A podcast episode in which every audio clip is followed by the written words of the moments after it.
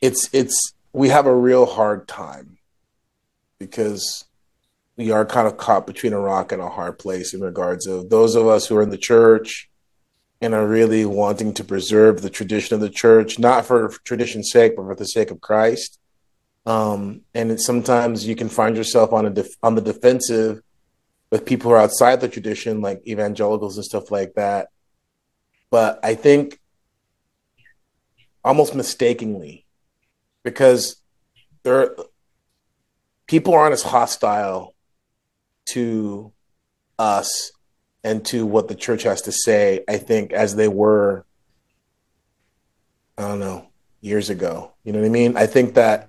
Like how many years ago? Like what are you talking about? I mean, I just remember. Maybe it's just my maybe it's my experience, but it just felt like, you know, twenty years ago, coming into the church, it was so unknown, mm. and there was just a real wall there, and I just it seems as if a lot's happened. The emergent movement, which was where evangelicals were trying to like go back in time and like mm-hmm. mix and match Catholicism and then like icons, not even realizing icons are like more from the Orthodox, you know, tradition. So that's that's kind of come and gone. Um, the internet has exploded, obviously. Mm-hmm. So all mm-hmm. the like different um, debates and there's and there's like a whole world of evangelicals kind of like debating orthodoxy that I didn't even know about in regards of mm-hmm. trying to refute orthodoxy and things like that. So it's just there's a lot more exposure now than I think there was in the in 20 years ago. Um, because when we talk when we've talked about orthodoxy online, it's always been in the context of like us and like you know teachers from within the church, whether they be lay or or or clergy. But what I what is lost on a lot of well, what what was lost on me for sure, I can't speak for anyone else, but what was lost for me is that there's a whole other world of people who are kind of orbiting and discussing orthodoxy that aren't orthodox. They're mm-hmm, evangelicals yeah. and they're things mm-hmm. like that. You know what I'm saying? And so I just think that there's exposure far more than we can we can realize. Because the thing is, it gets real easy to be in the bubble, and mm-hmm. and and to forget that there's people kind of trying to peer inside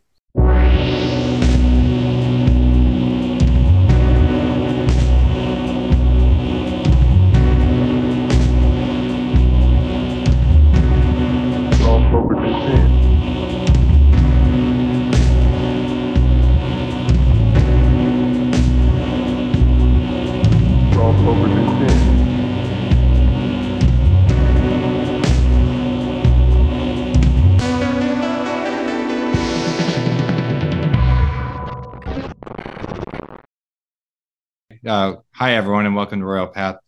Um, I'm your host, Andrew, and I'm going to ask Cyprian and Father just to um, get us going. What is the um, a moment or protect like maybe like a whole movie that's maybe secular by nature, but is very, very like of Christ to you guys?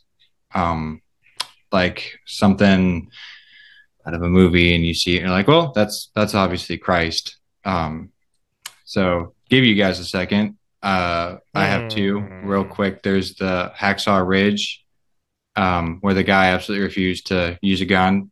You guys know this movie at all? I've heard of this movie. Yeah, I've heard of this. It seems oh. kind of. Is it true? Is it true? Yeah, the guy's actually he lived. I mean, he's a real guy. He's a okay. Seventh Day Adventist. Refused to okay. use a gun. Uh, only joined okay. up during World War II so that he um and again, I'm sure someone's in Father's term, Father Turbo's term, going to cookie to clack and say, well, they obviously like emphasized it for the movie, and sure, that's fine, whatever. But the point is, is that like in this movie, it was portrayed that he um, was on uh, Iwo Jima, I think, I think, okay, uh, and uh, during World War II, and he absolutely refused to use a gun his entire training. Uh, okay, you know, constantly bullied, constantly slandered by every other person. They would punish other people in the in his like company or whatever because he refused to use a gun. Desmond Doss is his name, Desmond Doss, and um, he only wanted to be a medic, and he would run around the battlefield refusing to fire at people um, and just only help. And then there's this part in the movie where he's in the underground tunnels that the Japanese were stationed that they were hiding in, and he finds one that's shot and bleeding, and the guy reaches for his gun and he like puts his hand on the gun or something like that and gives him morphine and medicine. and like fixes him up and like patches the Japanese soldier who shot and then runs off. Like, and people say from the accounts, bullets were like whizzing right over, like they, he could not get hit.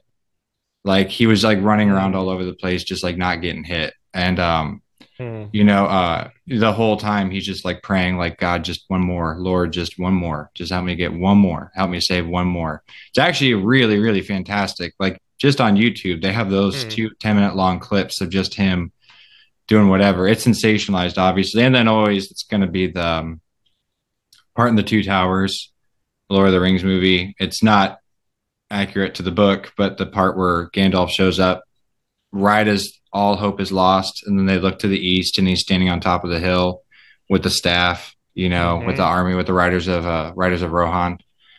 So those mm-hmm. two things always like evoke powerful. For me, it evokes powerful imagery of Christ. So, yeah. What about you guys? Well, Joseph Campbell would say.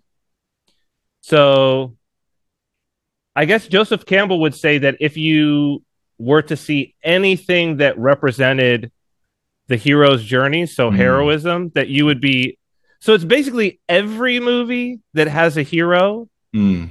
is fundamentally representing Christ, with Christ being the arch- archetype of the hero.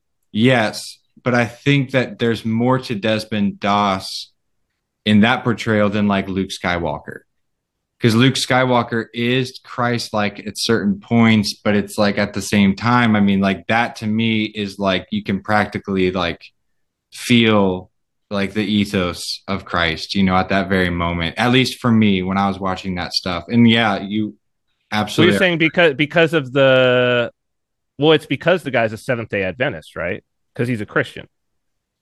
Sure. Yeah. But like out, I'm saying I'm saying like on a more like on a more universal context, I guess the argument would be that that someone sacrificing themselves for like the the the highest good mm-hmm. that a sacrifice for the highest good to be jordan peterson about it would be i mean would basically be i mean that is christ and so it's like everything that we think is heroic is basically what we're we're just acknowledging Christ. We're the acknowledging the, su- the supremacy of Christ.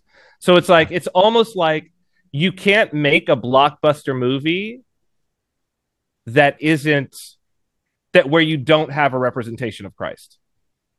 Like our our narrative structure in our mind, it's so built into we're created that way that it like we wouldn't even we wouldn't even think it was interesting. That makes sense? Yeah, I don't know if I. Uh, well, like, okay, who's who's Die Hard? Who's Jack? It's uh, what's what's the main? Uh, character? yeah, Jack something, right? Yeah, Bruce Willis's yeah. character from Die Hard. Bruce Willis's character, yes. I would argue. Yes. Maybe maybe he's not a good example. I, I'm well, he's gonna... an anti. He's an anti-hero. Sure, like Deadpool from the Deadpool. He's an an- he's an anti-hero. Sure. Okay. All right. All right. I'm not gonna. I'm gonna give you this to you. I'm saying right. because I think you. So I'll, I'll give you. No, I'll give you the example. I think the best example in modern times would be Neo in the Matrix. Well, yeah. I mean, that is that's the answer, right? I mean, that's that's Neo. Like, yeah. Well, but whether you, it, but it's just like whether you were a Christian or not. You eh, people watch the Matrix and they're like, "Oh, I love the Matrix." It resonates with them at a deep, deep level. But what's resonating with them is Christ. Yes, no, I, I think you're correct. I think you are correct. Like I'm not saying, well, Cyprian, I'm going to argue this with you, but yeah, no, I I like Last Action Hero, like Arnold Schwarzenegger from Last Action Hero. It's like, uh, yeah, okay, maybe, but what about you, Father? Would would would you be the Matrix, or is you got something else? I think you're uh, muted. You're, you're muted, or something. We lost. No, we just lost. Your mic came unplugged. No. No. Hey, don't worry, we'll fix it in post. Dead air. I don't think we can add voices in post. hey, I know we're gonna answer. dub. We're gonna dub Father Turbo. That yeah. would be. Oh, that's funny. No, we still. Can, yeah, yeah. Now, now we got you. So, you know, I we talked about this before at one point, but I would say Magnolia. Oh, yeah, that's a good. We did talk about this? Okay, yeah. yeah. I mean, I mean, I still hold to that. So because it, it's Magnolia is that space in which everyone it's even zoomed out more than what Cyprian's saying in regards of mm-hmm. you know the kind of archetype, but it's like God, you know, and mm-hmm. and everyone being in that light and just um seeing having truth, painful truth revealed, what is hidden being revealed. Um, people coming to reckoning. Um, mm. I mean, it's just it's all there you know, and the, the tragedy in it is of such a Christian dynamic. That's what I would say. So, hmm. Hmm. Yeah, I love that movie. It's been, I don't know, 30 years since I've seen it or something like that, but yeah. Isn't that crazy? And we have for a rewatch. Just, just a little side tangent. Is, isn't that weird? Like, as you get older, it's been like, it's been 20 years since I've seen that movie. Like, it's probably been 20 years since I've seen Attack of the Clones, the second Star Wars movie or whatever. Like it's probably been mm-hmm. 20 years since I've seen that movie. And like there's a good chance I will never watch that movie ever again in my entire life. Like mm-hmm. I don't know. There's... yeah. Anyway, so uh Cyprian, I think we had you had talked about something you wanted to kind of bring up or you had a video or something you want to plug. Well, just this idea that had been that's been percolating. And then when father was speaking earlier it sort of came up to me about um and really tr- and really true for me as as well in terms of my own coming to Christ is you know people the the the context was you know people not really pursuing and trying to acquire grace and to acquire the holy spirit. And because because there aren't stakes because people are or there are stakes. The stakes are really high in terms of s-t-a-k-e-s in terms of everything is at stake. But i think that it's not when i read the lives of the saints it seems just like it was more visceral especially for the ancient saints that like if i don't do this a lot of things are going to go wrong for me in like in just in the world. In my everyday everything i'm living in my life like things are going to go wrong if I'm not following Christ mm. wholeheartedly, viscerally, a lot of things are going to go wrong. And like you brought up, like uh, the the view of it as a as well salvation, right? Viewing it as a hospital that it's like, yeah, if you don't take those antibiotics, there's a lot that's like you're going to die. Mm-hmm. You know what I mean? Like this sort of idea that it's like, no, everything is at stake. But I think there's the, the the world has this thing about like it's got all of these problems solved which it doesn't have solved but it's got all of these problems solved so nothing's at stake. So i could just choose to go this way i could choose to go that way oh it's going to be fine i can't really mess it up because the system has got it under control.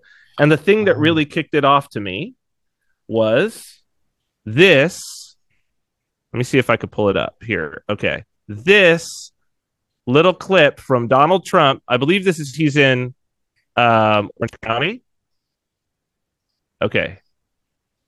Tell me if you guys can hear this, but he's got this is his. I couldn't believe that I was that I was hearing this. Like, so here we go. It's just. And we will immediately stop. And some people are going to say, oh, this is terrible. I can't believe. You know, these people are killing people when they go into the stores. You'll have 300 young people who are not looking for a good future walk into a store big department store and just pillage it.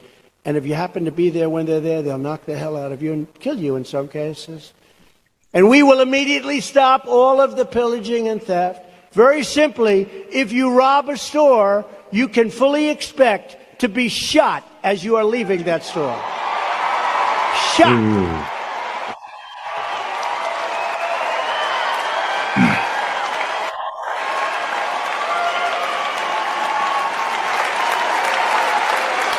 Listen to how long the applause is. I know. And what's, you know, like that's a man who's used to getting long applauses. He knows what to do afterwards. Cause like, but, I don't know, like that was such a showmanship. Like sometimes when I make people laugh, I get really uncomfortable afterwards and I'll be like, um, uh, I don't know what to do. And then, but like he just sat there and just like, he's like, I know exactly what to do with people applauding me like that. I don't know. That was Well, the, even even even so the many ways right now. Yeah, even the fact that you could first the fact that you could. So what are we talking about here? We're talking about shooting people in the back, is what we're talking about, right? Shooting people in the back, and first to be able to think that like, and this is somebody running for president of the United States. So first, the fact that we've reached the point where somebody on the campaign trail, as part of their stump speech, is one of my policies is we're going to start shooting people in the back. And then the other thing is that somebody would say that, and then there would be all these people. Like it should have been crickets in there. Like if if if we weren't in a completely insane situation, it should have been crickets. But what I realize is that the every single person clapping, the only reason that you would clap for that is if you had a misunderstanding of what's at stake.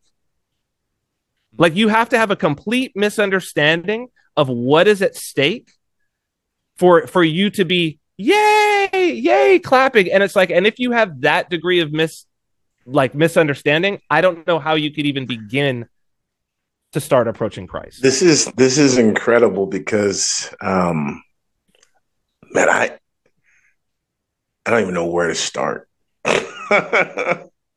on so many levels.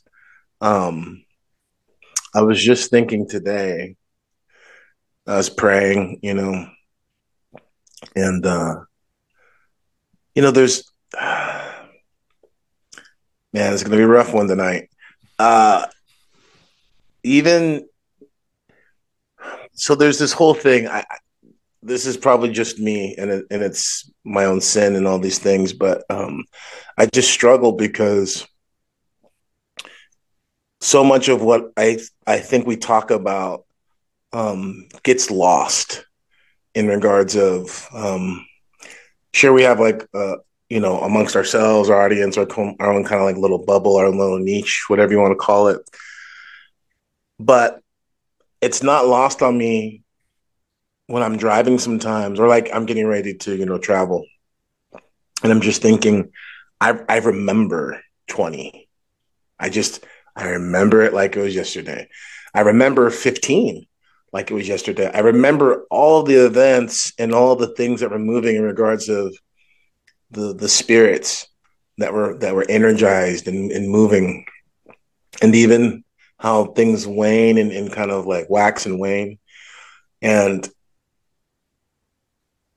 it's easy to lose sight. And I'm not going to lose sight of what you're saying about stakes, but it's easy to lose sight that you're shown things, you know, and you see this in your own life where God will show you something and say, okay, you learned this lesson.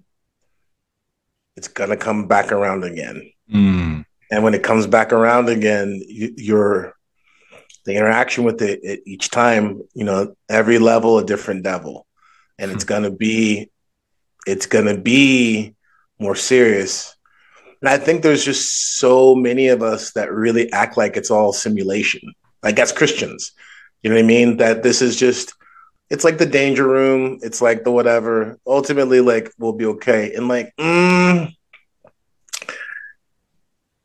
I, I, I see people who come into the church still, and it's it's a old it's old as time, I guess. But you know, they're excited and blah blah blah. But it's like do you really know what's at stake here? Do you really understand? Because, you know, it's like when you see people, it's like, man, okay, great. And then like two years later, uh, sometimes even less, a year later, and it's just kind of like, ooh. Um, and I'm not talking about getting caught. We all get snagged and hit. This is a war. I'm talking people who are just like, oh, that was fun. And they just, yeah, they just kind of you know what I mean? And they, yeah, just, I tried the Orthodox thing. Yeah, yeah, yeah. just kind of, yeah, yeah, or, yeah or like, whatever. And they're still there, right? They're still there, but just kind of like, oh yeah, you know, okay, cool, cool, whatever, blah blah blah. And I say all this because to me, this all, this all has to do with, um,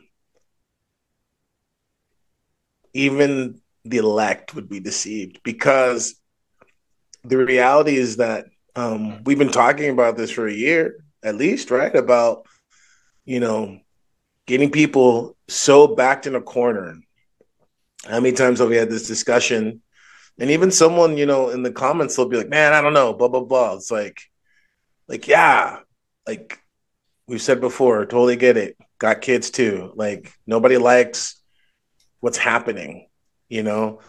But this is this is the setup, and this is this is the setup in the sense that the wave that is upon us, you know, it's like you prepare for something, you prepare for it, then the day actually comes when it's like, okay, here we are. You know, we're we're we're in a time where it's just a matter of, you know, the right spark catching in the right dry patch, and whoosh, you know, and it's funny to me because I know some people are gonna feel kind of odd about this, but you know what's kind of like a good canary in the coal mine for me uh, in regard to this is uh, what's your what's your boy's name? Um, the beanie guy. oh, Tim Pool. Tim Pool. Tim Pool. Okay. Here's why. Tim Pool is the kind of representative on a larger scale of people who would like to see themselves not being caught in the dialectic. Does this yeah. make sense? Like, yeah, he fancies himself outside the fray. He fancies himself outside the fray. But I think I think the problem is he, you know, and it's funny because every once in a while, I guess recently I've been I find myself checking in on what he's saying a lot more recently, and he'll it feels as if that conversation about about Christianity in general it feels like it's it comes up more than than maybe it had in the past. I don't know if someone could correct me on that, but I think that's I think that I can confirm that it feel it does feel that way for sure. You know, I, I think I think it's it's really fascinating to me because um you know the the reality that people are not even aware of how indebted they are to Christ. So kind of looping back around to our conversation about the movie, but why why I mentioned Magnolia. This is the context in which I mentioned Magnolia. Um, the atheist guy is, you know, that kind of like nice atheist guy, like, you know, your sister, you know, Brittany, who's dating that guy Ryan, who's real nice. You know, he's like a clean cut atheist. You know what I'm saying, Ryan? He's great.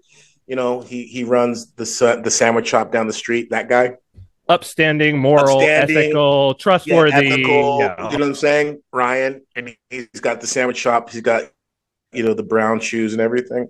Like Ryan is indebted to Christ, even though Ryan would like, oh, you know, he, he Ryan will be, you know, amicable. Like, oh, you know, of course, that's great. It's great your family's Christians, Brittany. Blah blah blah. But like, what he doesn't understand is the whole reason why he has any kind of moral inkling as as we understand as society is Christ. Are you following me? Like that 100%. That revolution, that spiritual and anthropological revolution is completely 100% Christ. Right? Nobody acted like that before Christianity. This is something people don't, they're like, no, nobody was right. nice like that before Christianity. Right. Nobody. completely, completely. And so the reason why I'm saying this is because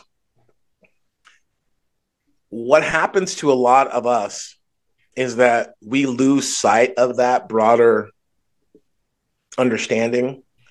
And so we we make it so narrow where okay, you know, I believe X, Y, and Z. I do X, Y, and Z, right? And I'm not, I'm not negating that. Just follow what I'm saying. I do X, Y, and Z. I believe X, Y, and Z. And therefore, anyone who doesn't do or believe X, Y, and Z, you know, forget them, whatever. And this is this is kind of like the club, and it's all good. And that that's true on a certain level. But what I think is the problem when people don't understand the broader ramifications of Christ, of Christ and and the way Christ has formed and shaped just broader human society is now, right? So, for instance, when you have people who lose sight of the fact that what holds society together in the sense of, you know, why shooting someone in the back, why that should be frowned upon when you don't have that under that explicit understanding that it's not inherent in us, right?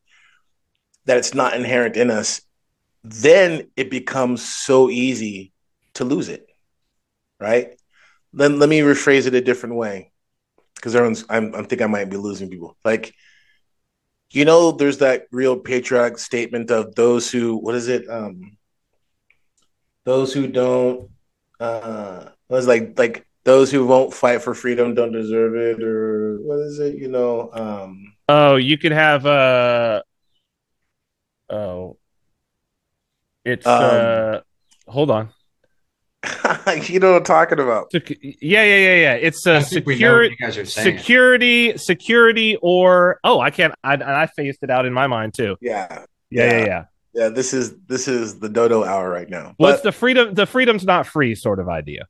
If the freedom's not free sort of idea, those who aren't willing to uh, I don't know. Freedom don't deserve it or something. Yeah, like something to that effect. Something like, like that, but that's something like it. that. You know, if you if you take that sentiment, right, and mm-hmm. you kind of turn it on its head in a religious context, right? Mm-hmm. And those who don't recognize that the reason why society is cohesive and you can kind of, you know, not fear for your life like you're like you're an animal is because of Christ. Those who don't recognize Christ in that will lose that safety. Will lose that. Mm-hmm. Um, it will lose yes. that. Does, does that? I don't have a pithy statement right now because it's late and blah blah blah. But sure. I, well, those to... those who don't recognize that the that the Lord is what is their protection, yeah, will yeah. then and and what don't understand the stakes that that the high stakes of turning away from the Lord. Yeah, yeah, because well, good is good is good because God is good, right? Like I yes, well, yeah, or well, I think the other thing is is that because because the the thing that's interesting is um these people they think God's on their side. The ones who are saying shoot him in the back. Yes. Many of those people clapping would call themselves Christians. Yes. And and this is this is why we kind of find ourselves in these um in these real traps because I just want to kind of like wipe the table, right? Mm-hmm and mm-hmm. just and just start off by saying like this okay it's time to be discerning right okay. like if if if you thought you were being discerning great don't take your foot off the gas it's so time to be discerning right now because what is being leveraged are all the things that Christ warns us in his commandments. You know, I mean, the cares of the world choke out the good seed, choke out the right, and and the cares of the world are what all this is is always grounded is always founded upon, right? Um, and I know it's tough, right? And this is where people get like, okay, Father, well, like, what do you expect me to do? Blah blah blah. It's like, yeah, man, that that's why Christians are champions, like real Christians. You know, not not the um not the statists, not those who are worshiping the state, um, not the antichrist stuff. Like real Christians are champions because they are, you know, pressed on all sides, but not, but not despairing, not crushed, uh, like Saint Paul says. And this is we're coming up on on a time uh, for America right now because of it. Because again, um, imagine yourself now in this space where you're really trying to discern something, and you go like, "Yeah, okay, this woke stuff, you know, the the the pedos, the predators, the maps, all that stuff. Okay, boom, boom, boom, right? Okay, boom, here comes the hard right, literally, you know, and then it's like, hey, I'm with you on that. Let's clean house. Okay, okay. You have a problem. Now you have a real problem, right? Because what you don't understand is that when you begin to engage in cleaning house like that, right? Number one, who's to say that you're going to be able to discern, you know, who deserves to be cleaned, who doesn't? I mean, did, we just, you... when do you stop? Didn't we just talk about the French Revolution? I mean, like just like a couple episodes ago or mm. something. Yeah, sorry, that's all. No, and people don't realize how mad that stuff was. Well, and why why why the guillotine? You know, mm-hmm. like that's the interest because it was the cleanest way. Speaking of cleaning, like it was oh. the cleanest way hmm. to kill somebody. Hmm. Like in every way, like it was humane and sanitary. Yep. It was the humane and sanitary way to execute someone. Yep. I don't know if I knew that. Okay. Yeah, that's why. I mean, because otherwise they could have used the axe. Think about it; they could have hung somebody. But this is the you know beginning of the Enlightenment, and the idea is no. So long as we do it in a clean and sanitary way, you know, so long as we do it in a humane way, it's okay for us to round up otherwise innocent people in a very non-Christian way, and then abolish Christianity, which was part of the whole thing, and start worship and start a pagan worship again officially. See, because see the the thing is is like there's these little tells that I think we need to see, you know. Um and I I'm going on a limb. I, I'm I'll say I'm wrong, but I feel like I caught something, you know, doing the Ozymandias thing a couple days ago, just trying to see all the different clips kind of coming through, you know. Um, Is that a Watchmen reference or yeah reference? Yeah. Okay. All right. And uh, I think I saw something where somebody was talking about it was like they had the they had a Republican debate not too long ago, right? I sound so informed right now. Anyways, uh, but someone was critiquing Trump on his statement against uh, a, a banning abortion. I think it was. Um, Trump was, I, I think it was, he was critiquing DeSantis about his banning of abortion, saying it was kind of like a mistake or whatever. And the reason, only reason why I'm saying this is because this is one of those things like, this is the trap again. Was like, okay, you know, why do we, why do we compromise on what policies? How do you choose that? Right? Okay. Christian man, Christian woman, right? If you fancy yourself as someone who's like, no, no, no, like I'm not culturally Christian, like I, I'm in this thing for real. Okay, you're in this thing for real. Okay, let's talk. How do you discern what policies you will kind of like compromise on? right? And this is why politics is such a is such a sucker's game, because we all know the line. Well, nobody's perfect. You got to choose something. You know what I mean? Lesser of two evils. We we can we can all talk about this, but you know, um, I know people are gonna just want to run me out of town. I'm pretty sure it was. Pretty, I think it might have been Origen. Um, was talking about how more than even paganism or anything close to that, Christians needed to be worried about the state and and the worship of the state.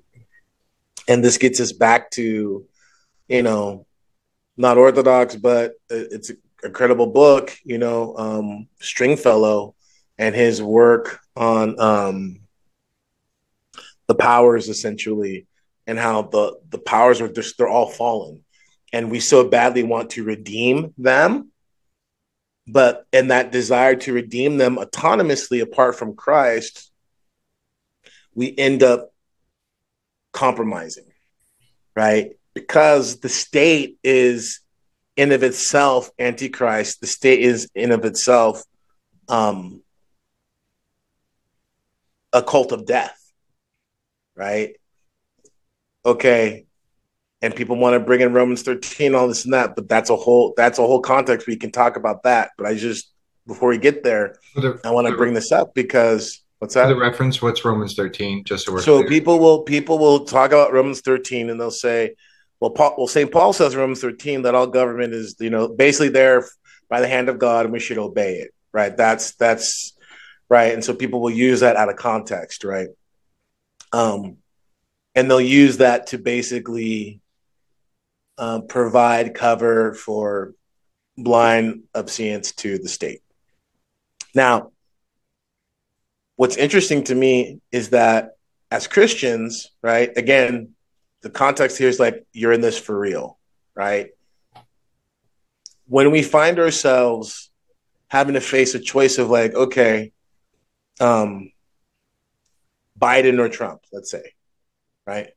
Well, clearly, I don't want to vote for Biden because everything that's wrong, he's he's done, right? He's just like the worst president ever. Which, sure, I agree with that. But then that puts you in a place where you does that mean that you now are in a place where you have to be, you know, whole hog in on what's going on for Trump? And and I think some people think that. I think that some people think that, like, yeah, I got to. And here's where I think it becomes really dangerous because we begin to really not only um, kind of like turn a blind eye to certain things, right? But we begin to forget why we should be even upset about it in the first place. If that makes sense, what I'm saying. You know what I mean? You begin to really lose your moorings right? You begin to really um, lose that sense of what, why the commandments are the commandments. Mm-hmm. Let me let me break it down another way. The commandments held for the sake of having your moral, you know, box kind of checked. That's not life giving. Because the Pharisees weren't necessarily just wrong. Like, what was wrong with the Pharisees? The Pharisees didn't hold to the commandments that God had given in a life-giving way. They were autonomous in it. They they they wielded the tradition in such a way that it was that it it tragically became idolatrous, right? It became the focal point for them. It became the means by which their existence is validated, right?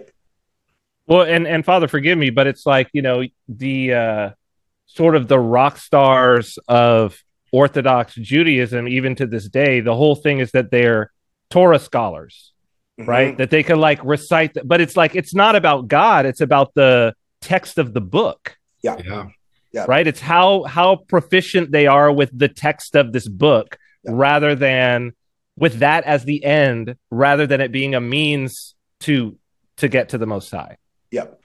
And you're cutting to the you're cutting to the quick here because that's essentially what I'm trying to get at is we can operate in such a way where we kind of have a religious atheism where we don't really believe that Christ is leading the church, guiding the church, that we really don't believe that Christ has something to say about certain things.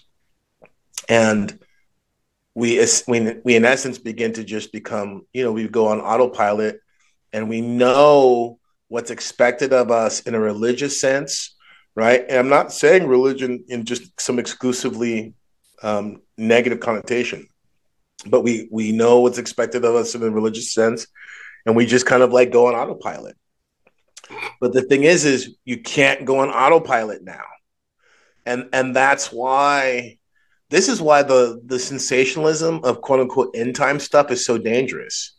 Because it gets the people who would even be the elect to start looking for fireworks and you know Arnold Schwarzenegger and all this kind of crazy stuff to think like okay you know like you know I'm a, I'm gonna kill some demons it's like it's not like that man you know what I mean it's not it's John McClane that's the guy from Die Hard Sorry, it John just, McClane. Father said Arnold Schwarzenegger, and I was like John McClane.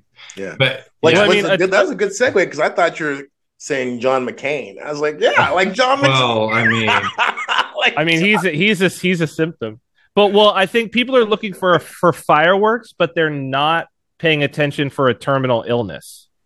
You know what I mean? That well, it's kind of like a, a, a, a st- you could have stage five cancer and there's no fireworks it's just like at stage four, it's already spread everywhere, but you don't even really know you have cancer because you haven't been paying any attention. Mm-hmm. So Father, I, I this is actually a question I've been wanting to ask real quick vis-a-vis fireworks in like end times. So like here I am, just an Orthodox Christian living in Missouri, blah blah blah. And let's say, for an example, let's just throw out this crazy notion, whatever, that Elon Musk did build a giant space laser and used it to rain down fire upon Maui. Okay, let's so let's just as like this wild speculation, whatever. Which you know, whatever I believe it, but that's fine. Like this is spoken about in Revelation, from what I understand, possibly mm-hmm. bringing that they are able to call fire down from the sky. Mm-hmm. So as far as like sensationalism and stuff like that, with the stuff from Revelation, and this doesn't have to be a whole not the rest of the recording, but is this are are these things I like living in Missouri? Am I going to see these things, or is it like two years from now, Christ comes back? He's like, yeah, all that stuff came true. But but you, already just, just did. You already just yeah. did because you're talking about it. So you already sure. you already did see it. But the way I've always pictured it, and I think that this is where my question is, is the way I've always pictured it is some kind of the concentration camps for Orthodox Christians or something like that. Something that's like right. You already saw it. You already saw it. Okay. 2020 and 2021. You uh, you literally already saw it. But so they were quarantining I, people who didn't take the vaccine. They like, were they look, put them in like, quarantine look, hotels. Like look, like this like this is actually forgive me, Andrew. I just want to use you for an example. Absolutely. Right? What you're doing right now is exactly what I'm talking about. Okay. That's exactly what I'm talking about because it is part of the problem with um us coming out as you know as as Americans as westerners as converts living in this time having these um apocalyptic post-apocalyptic narratives and images just swirling everywhere mm-hmm. where the grosser understanding is to just kind of go down on the um, kind of action action comic level right but remember that's the that's that's the setup right uh, that's okay. that's the okay. problem because like Cyprian was just saying we've already seen it we've already seen it and that's the problem is that people are still like no that wasn't that wasn't a thing it's like no it was a thing it was a thing. Like the movements. Okay, let me try to explain it in this way. In the spiritual warfare, right? If someone's living a life of watchfulness, whether they're, you know, clergy, monastic, or laity, right? Someone's living a watchful life, right? they know at that point if you're like okay i'm actually trying to you know be watchful be vigilant they don't ex- they don't expect the devil to come say here's a bunch of crack and here's hookers.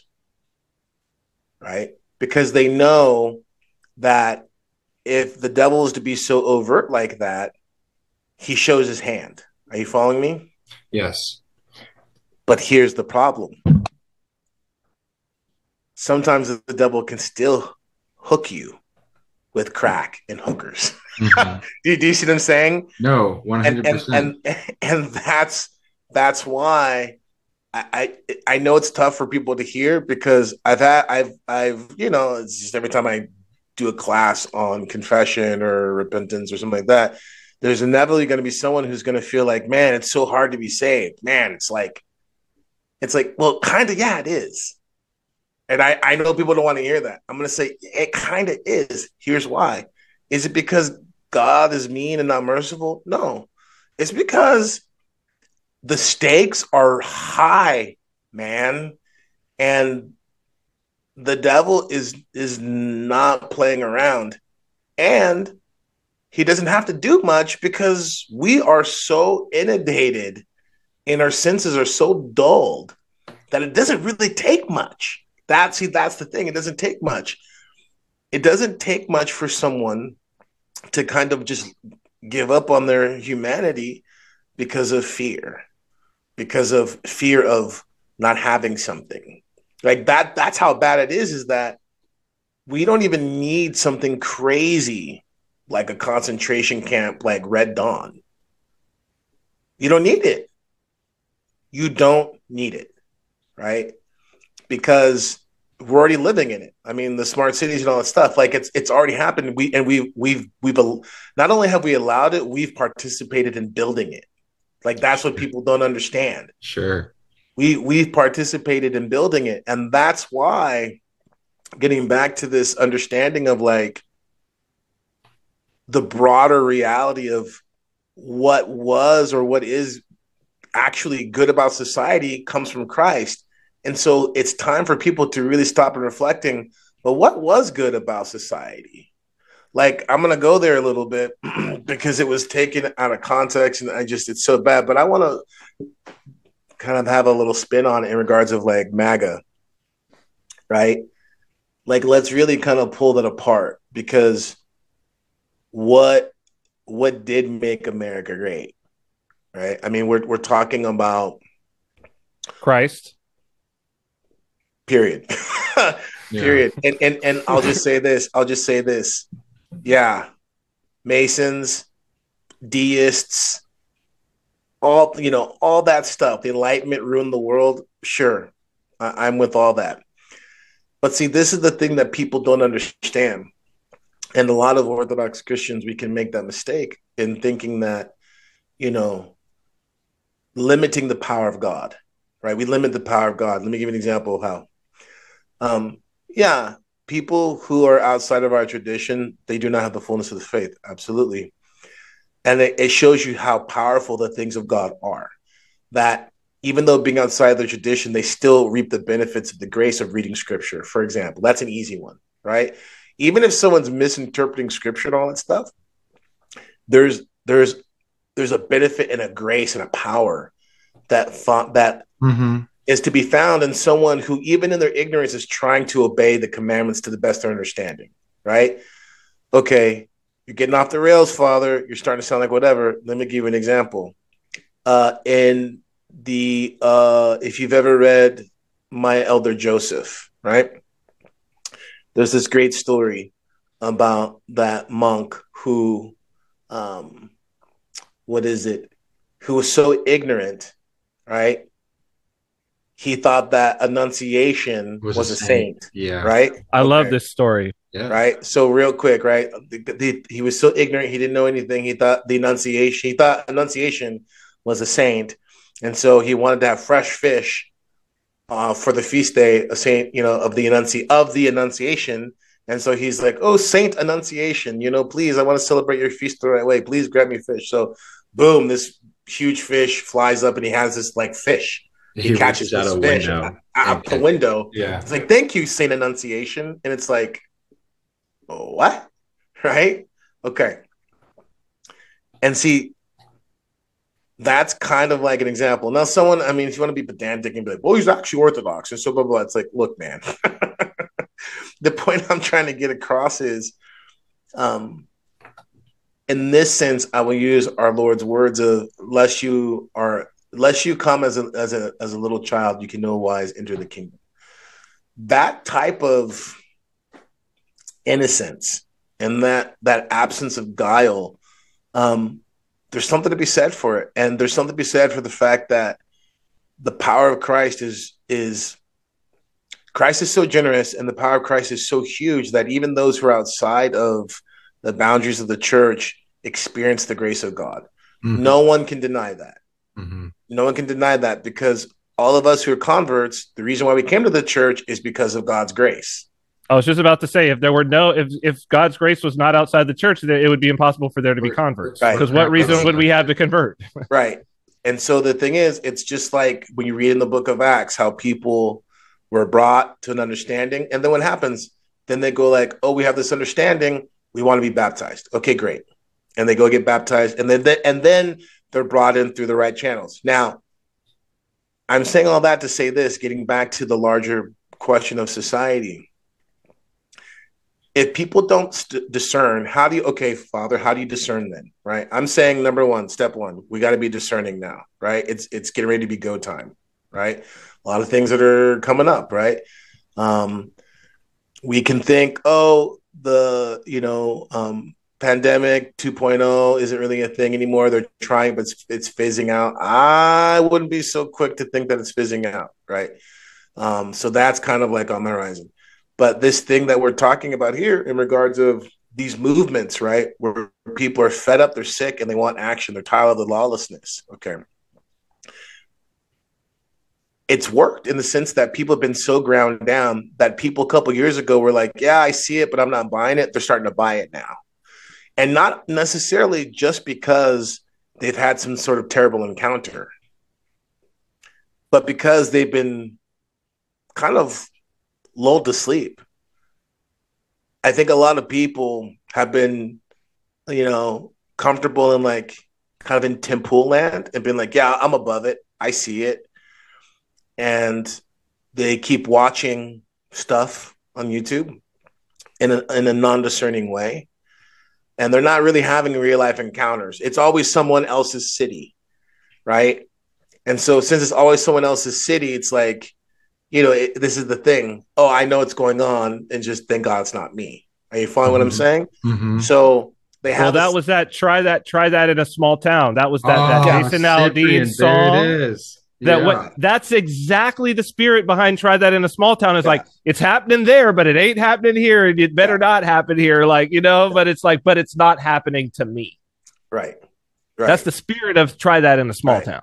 Right. And so the thing though is that that person who's like that I mean, they don't know what's at stake. Mm. They don't. They don't know what's at stake, right? Um, and so when we realize that, like, you know, it's like, what are we to do then, right? Because this sounds like a lot of work here. You know what I mean? It's like, yeah, it is a lot of work. Um, and that's kind of like the point of everything is what we're trying to talk, what we've been talking about is I don't know about anyone else, but as an Orthodox Christian, as a disciple, it isn't something I check in and out of.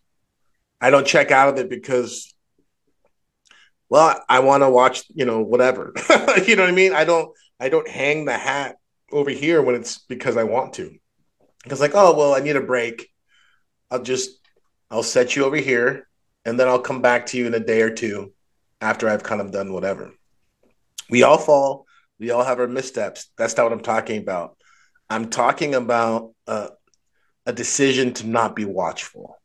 Mm. I'm talking about a decision to to be. Um, and when I mean watchful, I don't mean just watching everybody else who you think is wrong. I mean yourself. I mean, am I really seeing things the way they are? Right? When's you know, forgive, time? forgive, forgive me, Father. Forgive yeah. me. I'm sorry because I just, I, I, this was going on in my mind, and I just had to jump in with this because it's. I feel like you're saying this, and I had never thought about it this way, but um, now being a father of, of young children, I certainly see it this way.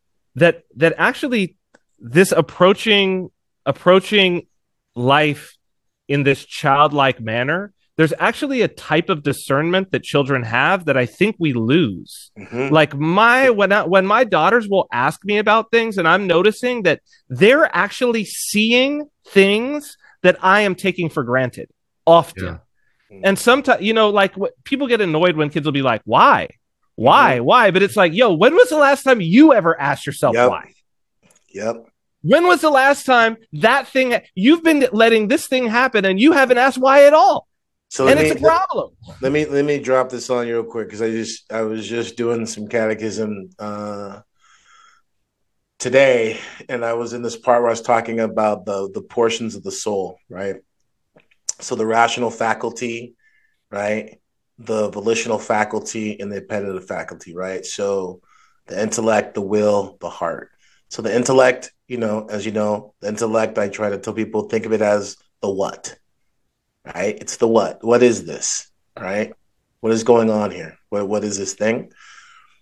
The the um, volitional part, the will, is like, okay, how? How do I get this? How do I get out of this? How do I do this? Right? The how, right? The heart is the why and the who. So if you take that and now let's butt that up to what you just said. What did you just say, Cyprian?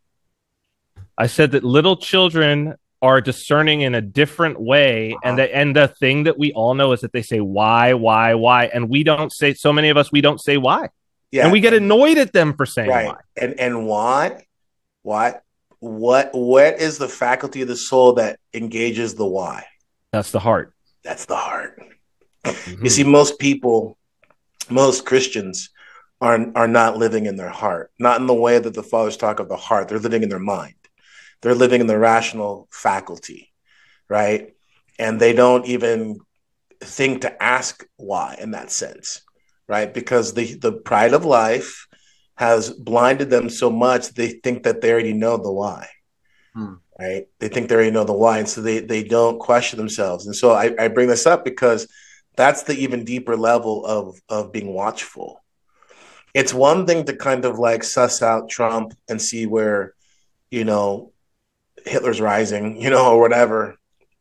Um, it's another thing to be like, okay, like, you know, and I know this is tough for people. This is what really, you know, I think kind of gets people's goat, but it's like, that's going to happen. You're not, you're not going to change that. You're not going to, you're not going to change that. But what you can do is you cannot participate.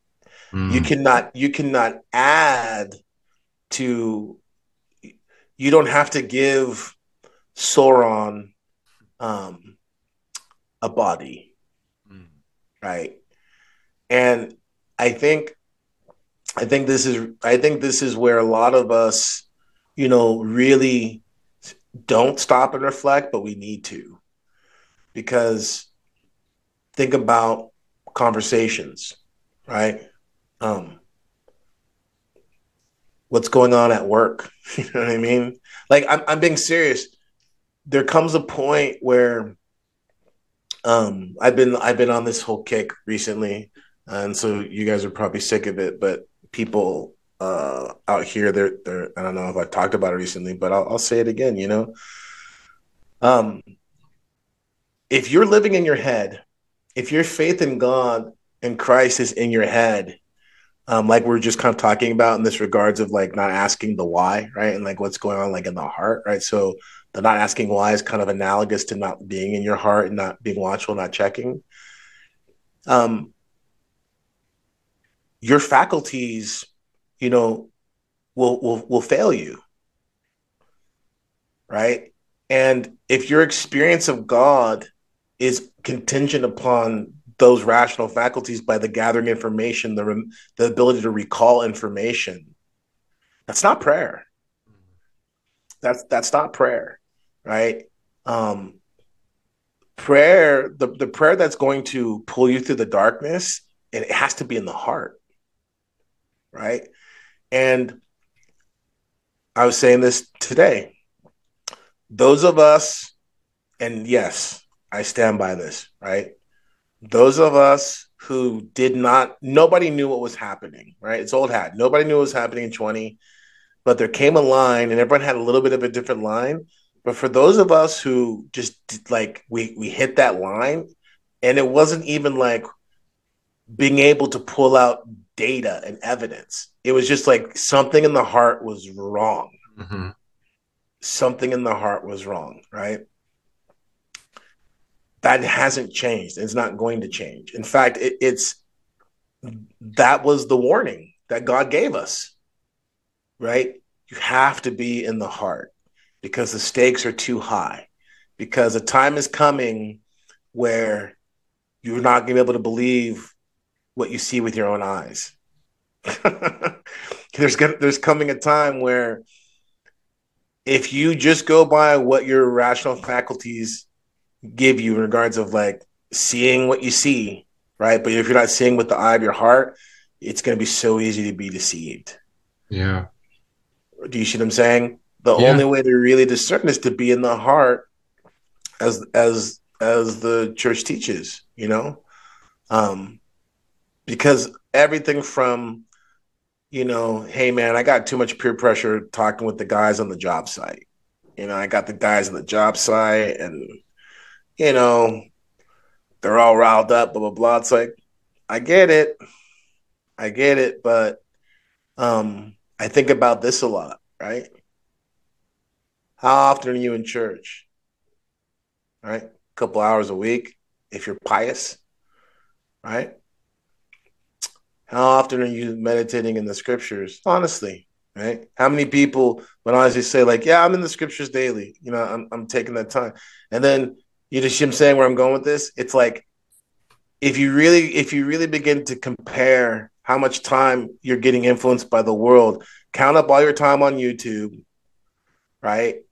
All your time on, you know, it's not even I mean it's it's sad, it's shameful actually. It's shameful, actually. Right. I'm speaking for myself. I'm speaking for myself here. It's shameful. I mean, it's something I'm gonna have to give word for, without a doubt. Like, it's rough.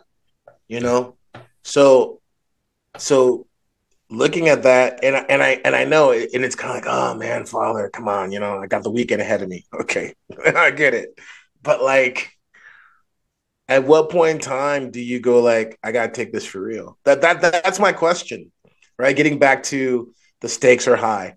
At what point in time do you say, I gotta, I gotta, I've, I've got to get down to business, right? Because there comes a time. There comes a time. Um, and those of us who are, you know, take it seriously, right? It isn't, it isn't just about the vanity of religious life. It's like, no, man, the, the stakes are high. People um, can very easily get sucked into something. I mean, we've all seen it. We've all seen someone get sucked into something, and it's like, you know, where's Jim been? I don't know. I haven't seen Jim. You know what I mean? Um, so and I 20 know. years is a short time, and 30 years is a short. It's a lot. It's well, it's later than we think. It's later than you think. Those those like that seems like that's a long time. It's as we as we were just saying about you know Andrew saying yeah last time I saw Attack of the Clones was 20 years ago. I was just thinking about that here because you know there's things that are going to happen here in in uh, Northern Mariana Islands that are going to affect like the relationship between the U.S. and and uh, the Commonwealth, and that date is like it's a set date and a known date of 2078, right? So it's like 55 years. And I've been thinking about that a lot as I've been talking to people here, and I've been like, you know, that's not that long. The current d- governor right now is 68 years old. And I have a seven year old and a four year old. And the current governor went to the same school that my kids go to right now. And I was like, the governor who's going to have to deal with that is probably in one of my daughter's classes right now. Mm. Mm. That's heavy. You know what I mean? Like yeah. the governor who's going to have to deal with the issue in 55 years is in one of my daughter's classes. Okay, what are we doing? Yeah. Like the stakes are super high. Yeah, so, and so uh, but you throw this out too because I know it's like I just want to kind of get down to some of the the gristle. You know what I mean? I don't want to give I don't want to give platitudes here, right? Um it's not even so much what's said, it's how it's said. Right? I'm not a, I'm not a, I'm not a pacifist. I don't think that you should just kind of watch as someone, you know, assaults, you know, tries to violate your family, right? But how do you say it? Right? How do you what what is the responsibility of a leader to, right? And so that's the thing is like because that's passions, right? Like what yep. they're like what they're I'm sorry if I didn't mean to cut you off, but like no, that's, no. that's, what I heard was no. it's passions. It's it's, well, it's, it's anger and pride. It's, it's anger and pride. Earthly yeah, I justice. mean, remember, I think we were talking about this before. You know, I'm these sorry. are all kind of just cycles. What's her name? Baloney? Was it Maloney? Maroni? Oh, the Italian. Uh, yeah. Maloney, Maloney, Maloney. Maloney, right? So it's like when, when we talked about Maloney last year or whatever, and some people were like, well, I don't know, blah, blah, blah, blah, blah. It's like in Matt Walsh and all that stuff, right? Was it? No, no, it wasn't Walsh. It was, um, uh, well, Walsh was in that. It was, uh, Dreher. It's just like, ah, you know, it's like this is yes, you know, he's like, yes, yes, this is what I've been waiting for. Okay. I would I would submit to someone it wasn't even so much what's said, it's how it's said. In her face when she said it. Right? It's it's how it's said. And so so this is the thing like okay, we're Orthodox Christians and we want to be all about, you know, all about the stuff, right? The history. We want to be about, you know, all the stuff. Okay. So the thing is, is when you begin to understand some of the uh, like the finer points of things like symphonia, you know, the synergy between state and the church and things like that. It's like there's things in there in regards of, you know, the church's input in regards of having war not be, you know, a, in the sense of trying to conquer territory aggression. Like there's these things, right?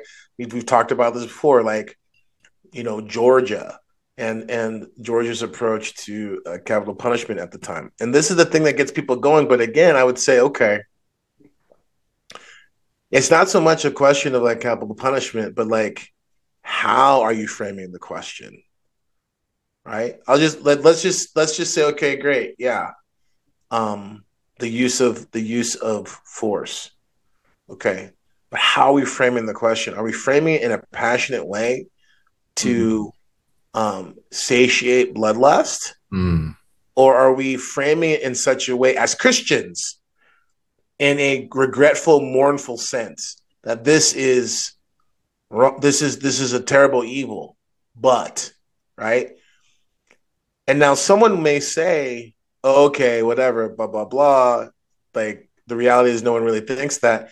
You know, it's interesting. Saint Isaac the Syrian uh, I think it's homily 54, I think it is. Um, don't quote me on that.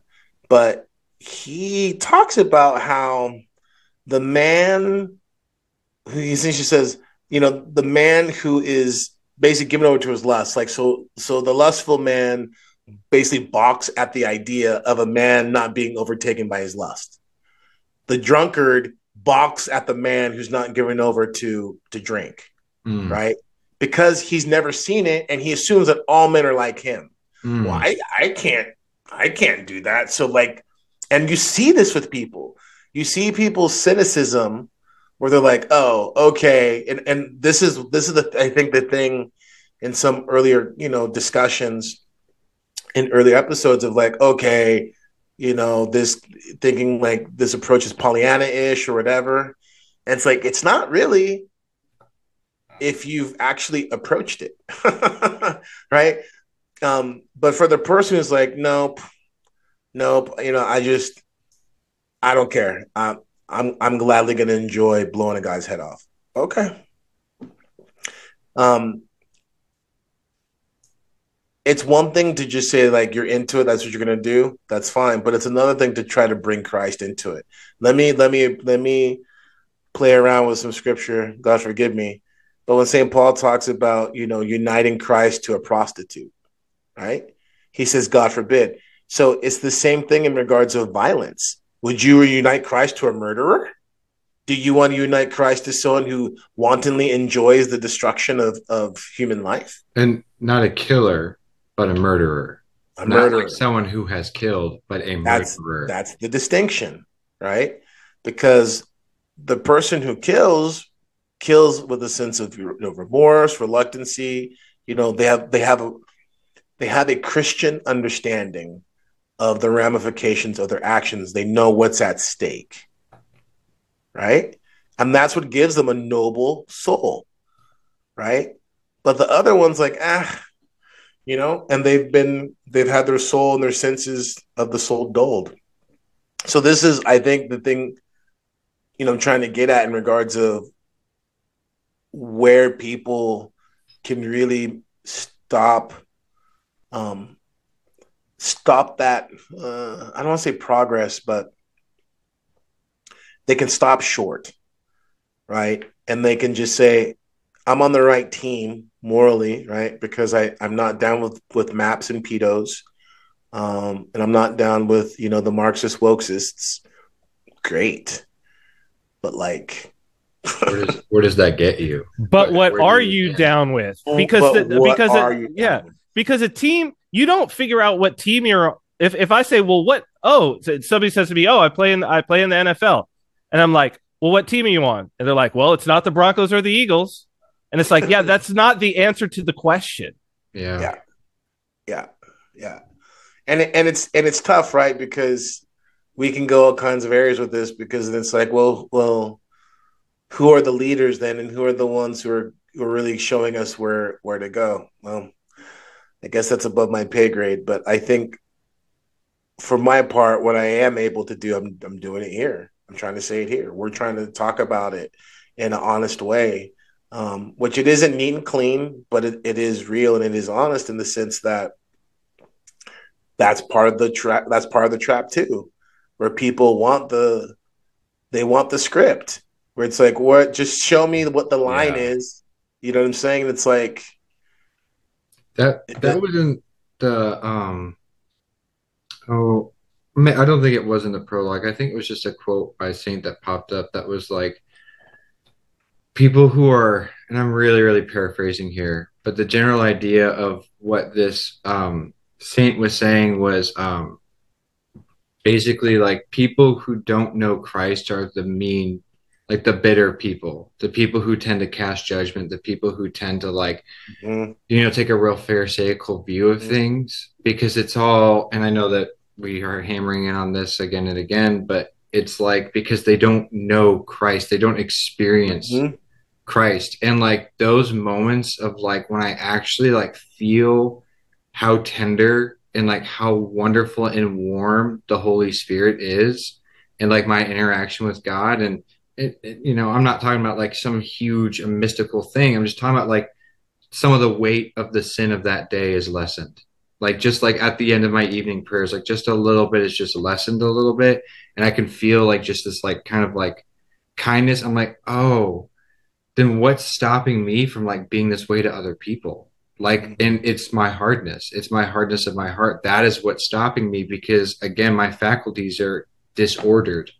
Mm-hmm. i come i come i i punch the data into my brain and come back with well they're speaking a minor heresy like or something like that or they're what they're saying is not exactly correct. It's time to correct them and like i don't reprove my brother in a spirit of meekness or gentleness. So then i receive judgment from it. Like because like a story of saint paisios got um a promiscuous woman came to the mountain and she was repenting and he came out and said unclean woman get out of here. Like i you are you're defiling this place by being here. It wasn't on athos but it was at another monastery or something.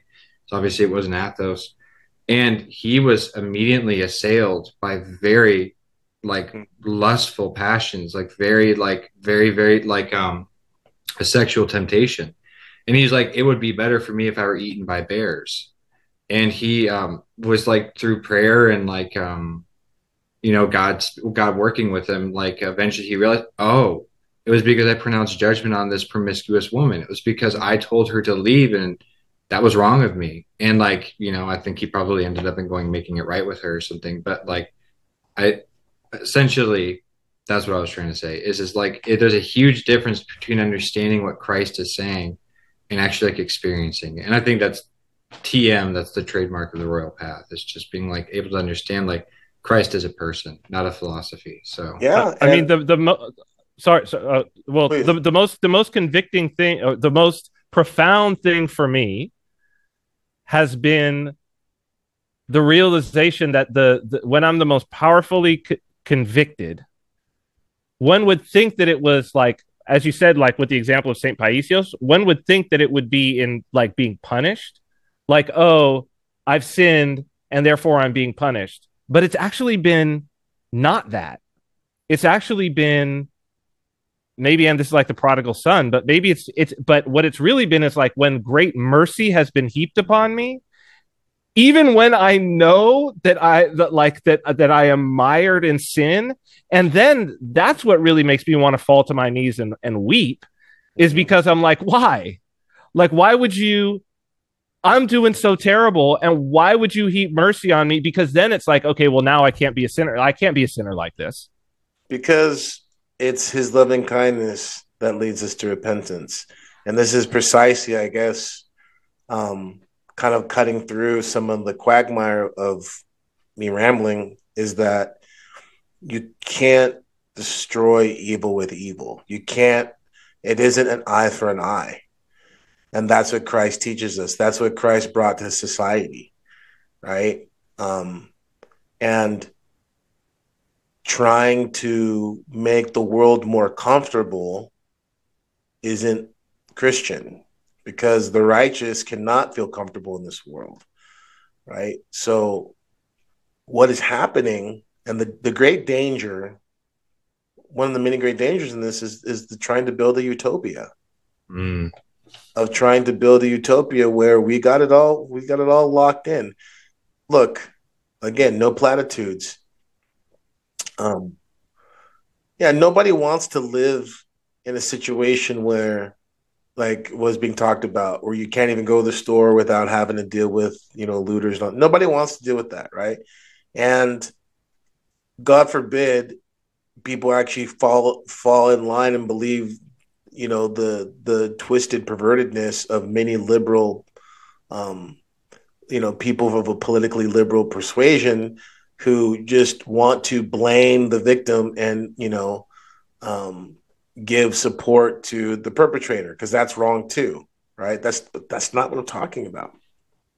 I'm not talking about, you know, give the child molester, you know, a, a, a cushy cell, um, and that's not what we're talking about, right?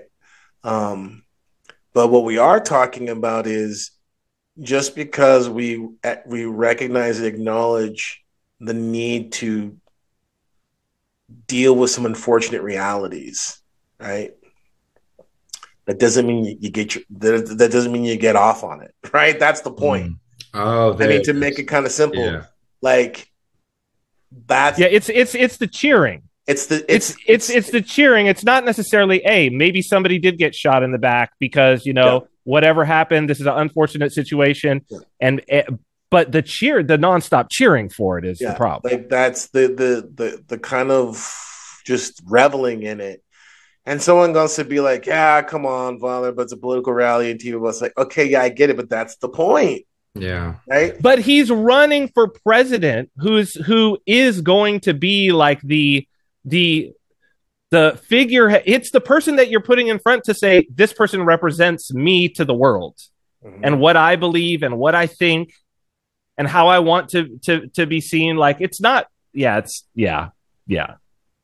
You know, I mean, this this reality of how will Christ recognize us? Well, you got to know who Christ is first. And so it's this thing of, you know, mercy, right? Not mercy because we have, you know, in the last days they will say, they'll call what is good evil, what is evil mm. good. I don't mm. mean I'm not talking about that approach, right? What we're talking about is vengeance is mine, thus saith the Lord. Mm. Right? It's having enough faith, enough trust to say, I know this is crazy, but I have to rise above it because Christ call, calls us above what's natural.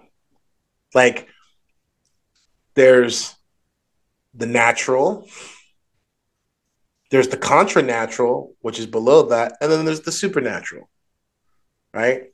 So the natural is just the kind of like way of things, right? In a natural sense, it's like okay, right? According to kind of like natural law and order, right? You loot contra natural. I can but, shoot you. You, huh? you that's like the natural. You loot my store, I can shoot you. Yeah, or like you come into my house, you try to, you know, hurt my daughter, you know, I have to stop you. I can't okay. let you hurt my daughter, right? The contra natural is I hope you come. Mm. I hope I, I want to build a trap so that I can, you know, I can revel in carnage. That's contra natural, right? It's it's contra. It, that's of the demons, right? The demons right? Whether it is disordered sex or or reveling in the mutilation of bodies, right? Doesn't matter whether you're doing it for the sake of you know God and country or not. It's it's contra natural. That's that's demonic, right? And then there's the supernatural where we're called above that. We're called above these things, and that's what Christ does. Christ brought to the world this higher calling. He reveals what it means to be God. Right? Did God does he did he come down and just like destroy everything because of no right the humility the mocking look at the icon of the extreme humility right and everyone wants to be like yeah but that's jesus not me okay well that's fine but if you're a christian sorry buddy that needs to be you too because this is why i would say it's important for people to really discern it's like if you're an orthodox christian and this is so many people more than i realize they really have just slapped on, you know, kind of icons and cassocks over their, you know, Calvinist evangelical mm. understandings, mm. right? And and it's it's always discerned and sussed out when you start getting in this realm of like, okay, let's take it out of the realm of like peacenik or like pacifist. This let's let's not talk about that. Let's just talk about being Christian. What like what have the saints done? How many times has somebody saints walked in, somebody robbing them, and they act like that it's not their cell or whatever, and they help them load up their stuff. Yep. Yeah. And like say no, no, like here, take it. Like yep. this old fool will never notice that you took all this stuff. Right. And so the argument goes, of course, like, well, well, when are you able to engage in battle? Blah blah. Well, when it's in the defense of other, right? But when it's in the defense of yourself and your belongings and your things, that's a different thing. You know what I'm saying? So this reality that Christ calls the world to, because our laws, our society, even the the the, the ethics by which we live, unspoken or not, they all are formed by Christ. Right? And so how do we manifest that through imitation? Right? That's what he's calling us to do. He's calling us to live out that life. That's he's calling society to live out that life. That's why another part of the problem with the kind of um, you know, uh, Kirk Cameron left behind kind of like Chick tract approach to the apocalypse is that it isn't clean and it isn't that like uh it isn't that that that neat in in a straight line. It isn't that linear right? Because um this is this is my Girardian self kind of like coming through but things are progressing in a certain way right? Um there things are things have changed for the better in broader society because of Christ. Right? Because of Christ. Um, like the king, well, and that's part of the problem, right? The king can't just come and rape your your wife and kids anymore and just be like, you know what I mean? Like they he can, right? The government does it all the time, but you get what I'm saying? It's like before the king could just kind of come like, nope, you know, I'm gonna boil you in oil and like take your wife and kids, your land, and like there's no recourse at all. Like, Happened all the time. Institutionalized. Institutionalized, right? But at least, no matter how bad you want to say a certain group of people are oppressed, whatever, at least there's that notion of someone. The fact that you're even aware of like something is is unjust, mm. right? That's Christ. Well, for now, it feels like the the context we're talking about is it feels like those things are starting to fall apart. And that's my point again. That's why I keep I'm, I'm trying to keep circling around this thing about like that's why we can't lose that sense of the broader thing. It isn't it it's everything about our personal connection to Christ. Yes, that's everything. But we can't lose that broader aspect either. You know, touching base on when we were talking about with Campbell and like the hero's narrative, right? Like the archetypes. And like this is where um Peterson is helpful in that sense and helping people to zoom out a little bit. And that's not wrong. Peterson isn't wrong when he does that. Peterson is wrong when he leaves it there. yeah, yeah. Exactly. Yeah, he doesn't go for far enough. Yeah, Peterson's wrong when he leaves it there. That's the problem.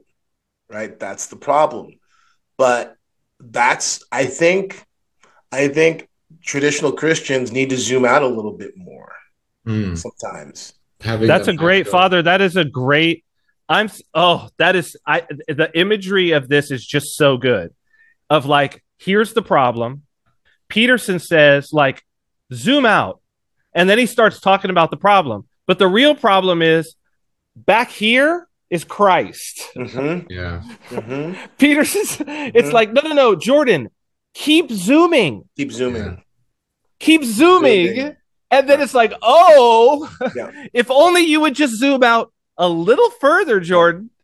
Yep. Right, because he's he's zoomed out to the point where he sees Christianity, mm-hmm. but he doesn't zoom out all the way to Christ. That's right. That's right. That's right. And that's and that right there is where we kind of need to get to, right? Because that zooming out is is where we can begin to maybe have good dialogue again amongst ourselves. Mm. because i'm not even concerned about trying to like like so this is where i keep tension. I, i'm probably wrong. I don't know. Like who am i? But for me i keep tension of like i don't have any faith or hope in the state at all i think the state is is a fallen entity right mm-hmm. i don't like period right? Mm-hmm. Um, I think that it happens on the level of community and even broader, quote unquote, like the church, right? Because the call for the church to maintain uh, a working autonomy from society, I think is, I think that's, I think right now for me, that's the ticket right? So let me just kind of like pull away from the hors d'oeuvres and the bruschetta and all that stuff, and let me just kind of get to the steak right now, okay?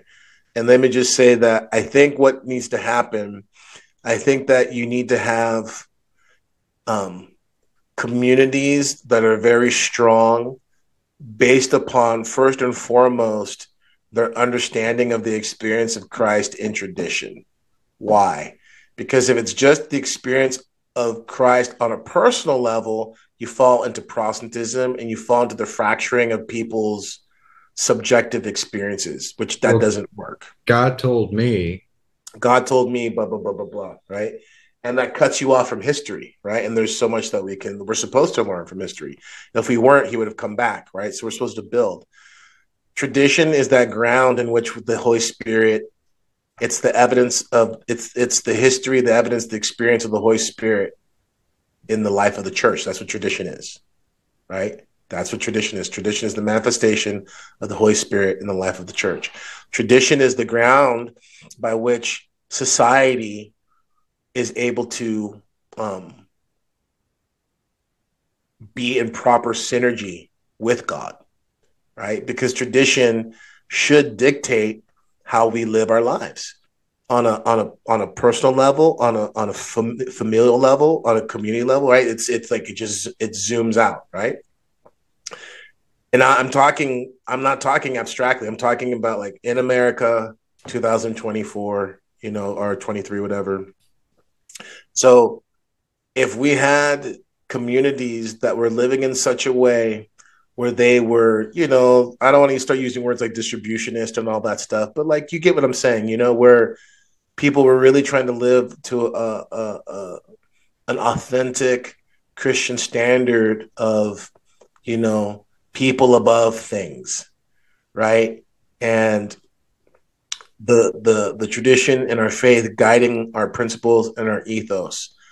Then what happens is those communities are strong on every level economically, right? Culturally, right? Spiritually, because that interdependence begins more and more to mirror the life of the Trinity, right? It's a Eucharistic community. A Eucharistic community is a community that understands its interconnectedness because it understands that it is a reflection of God, right? Are you following me? That community, as it begins to thrive economically, culturally, socially, it will then become attractive to other people. People who are outside of the tradition of the faith, as they see people who have begun to maybe not figured everything out, but that, hey, they're doing something better than what I'm doing on my own or what this other community that I'm part of is doing. And they're answering questions that I maybe didn't even realize those questions were needing to be asked. That's the type of thing that a lot of people are looking for. So as communities do that because they're grounded in tradition, that tradition is opening them up to grace. Grace is, you know, part of the reality of grace is the revel- the revelation of God in the life of a people in a community that begins to become attractive, right? That attraction then begins to now draw um, plumbers, HVAC guys, lawyers, um, gardeners, seamstresses. You know what I'm saying? Like, and and people who have the you know occupations and skills and you know are raising children, right? They they they see the value of having an investment in local community and as they begin to grow and they begin to have you know people from various spheres of society join within that community they begin to now have influence outside of said local community and begin to now have some means to not necessarily influence the broader community but navigate it. And and that right there is the distinction that i want to make right now because someone could be like, yeah, yeah, yeah. And then from there, we can like inform politics. And I go like, nope. That's, I think, the error that we make. Because from my perspective right now, that's where you need to pivot and say, actually, it's not really so much about trying to um, influence broader culture in that sense, because once you could become a part, this is what's been seen. Once you become a part of the bigger, once you become a part of the beast, you're part of the beast. Mm-hmm. Like you're not going to get out of the beast. So the thing is, from my perspective now, is to kind of like Lily put it, you know, Gulliver's Travel, and just kind of like navigate as much as you can, kind of stay nimble, stay aware, and really carve out for yourselves um, God pleasing lives that function to such a capacity that if you're too small, then you're going to have problems, right? It becomes insular. You lose a sense of an aspect of tradition, which it has to be broader than just your kind of subjective local flavor, right? Things get weird. But you don't want to get so big that you begin to lose the salt, the savor. And I think I think that's the thing to understand because for me, that's the value of being post empire. And when I mean post empire, I mean post Christian empire, post Byzantium, right? Um, post Holy Russia, is that we realize like the reality of the um, uh, not not aggression, but the um, and not disdain, but the hostility in which we find ourselves. That's good. Like the problem with wanting to get bigger and influence the culture is that you're you're wanting utopia. That's not that's not the thing. Well, you're wanting to you're wanting to remove the tension that's there, even though the tension is exact like that's exactly the success. It's like the what do they say? Shirt sleeves to shirt sleeves in three generations, mm. to where they're like some you know the guy who's the self-made uh, that's the first generation. He goes from rags to riches, first generation, or maybe he goes to rags to like well to do. Then like hit the second generation, who he still kind of instilled some of the frugalness from before or whatever on them, tried to make life a little bit hard for them. Then that's the real like shining star and like makes the family super wealthy. And his kids, by the time they're dead, the family's broke mm. because they were raised in the lap of luxury. Mm and then it all and and it all mm-hmm. fell off and they didn't know and it just boom shirt sleeves to shirt sleeves in three generations. Mm-hmm. father what have you found the most difficult part about starting a paramilitary like cult society that you're talking about right now? I know i'm just kidding i'm just kidding. Like i think that's the obvious accusation but i think something that you brought up actually in the group chat that we have um is the difference between Ted Kaczynski and mm-hmm. Saint Seraphim Rose. Mm-hmm. Yep. like the differences between those two people. Mm-hmm. One was for the kingdom, and one was to whatever fight the beast on the beast's terms or something mm-hmm. like that. You know. Well, like, one was supernatural and one was contranatural. Yeah. yeah Fa- Father, Father, when you when you said that, it really it struck me like it's been going on in my mind, and it's totally related to to what you're saying because tradition is net tradition is like the pathway to the supernatural. It seems because like what what I was getting when you I, it was profound. That's it's such a profound framework that you presented there because it's so true. Like the natural seems to me like in this context of you know someone breaking into your house well someone breaks into your house you have to do something that's the natural right like mm-hmm. someone breaks in i got to do something but i was also thinking something like you know the natural state of like uncivilized man is something like i wake up i'm hungry there's fruit on the trees or whatever and so i go and find fruit is growing in nature nature's doing its thing i'm doing its thing i'm natural and that's just how the animals live right? And then contra natural is like how you how you said about like oh, I'm going to actively plan to hurt another human being and there I'm going to see virtue in hurting another human being. But that would also be like banditry. Right? So probably the first thing was probably bandits like, wait, those that tribe over there is going to go out, they're going to hunt and gather, they're going to come back and bring the food back. We'll just go and steal it. We'll just go in there with spears, we'll make some spears and that's like the beginning of 2001, right? With the bone mm-hmm. and everything. Mm-hmm. But then the supernatural, and I think that, and that's also the we're going to shoot him in the back. But then I was thinking, like, well, what's the supernatural? Where the supernatural is sort of like heart centered and being like, okay, why? Perhaps in the future, someone will break into my house. Why would they do that? And who are they? Because they haven't broken into my house now. So maybe there's something that I can do in the world mm-hmm. that will change things for this person and for people like them so that they wouldn't feel the need or want to break into my house and then i solve the problem. But it requires me to do like work now for something that's going to happen in the future. Yeah, and i see that yeah, i see yeah, that almost I mean, like a like a like a, a building a, a church and putting icons and all of that. That's also that when somebody walks in in that moment but you did that 100 years or 200 years or 300 years before. Yeah forgive me. And and i want to be charitable to people because a lot of people can't get behind what you with what you said. Um, and that's kind of part of the problem too. But to to be charitable to people it, it, you don't even have to go that far about like mm. thinking about the bandit and like why did he do that? Because i'm not disagreeing. I'm just saying i know for some people that feels super uh, bleeding heart liberal right um, they just I, yeah, yeah. I guess for some people it you know, would. Yeah, for some people. So I'll just be charitable and say you don't even have to go that far. You can just say, um, "God help me," mm-hmm. um, and, and and see this right here. People don't. What I'm about to say, people, I don't know if they do that, and like, uh, maybe this is revolutionary, but have you said, God, um, I know your commandments. You've you've put me in a place where um I I shudder at the thought of of having to, you know, take a life. Um but I'm responsible for for what you've given me. I'm responsible for this for this woman and these children.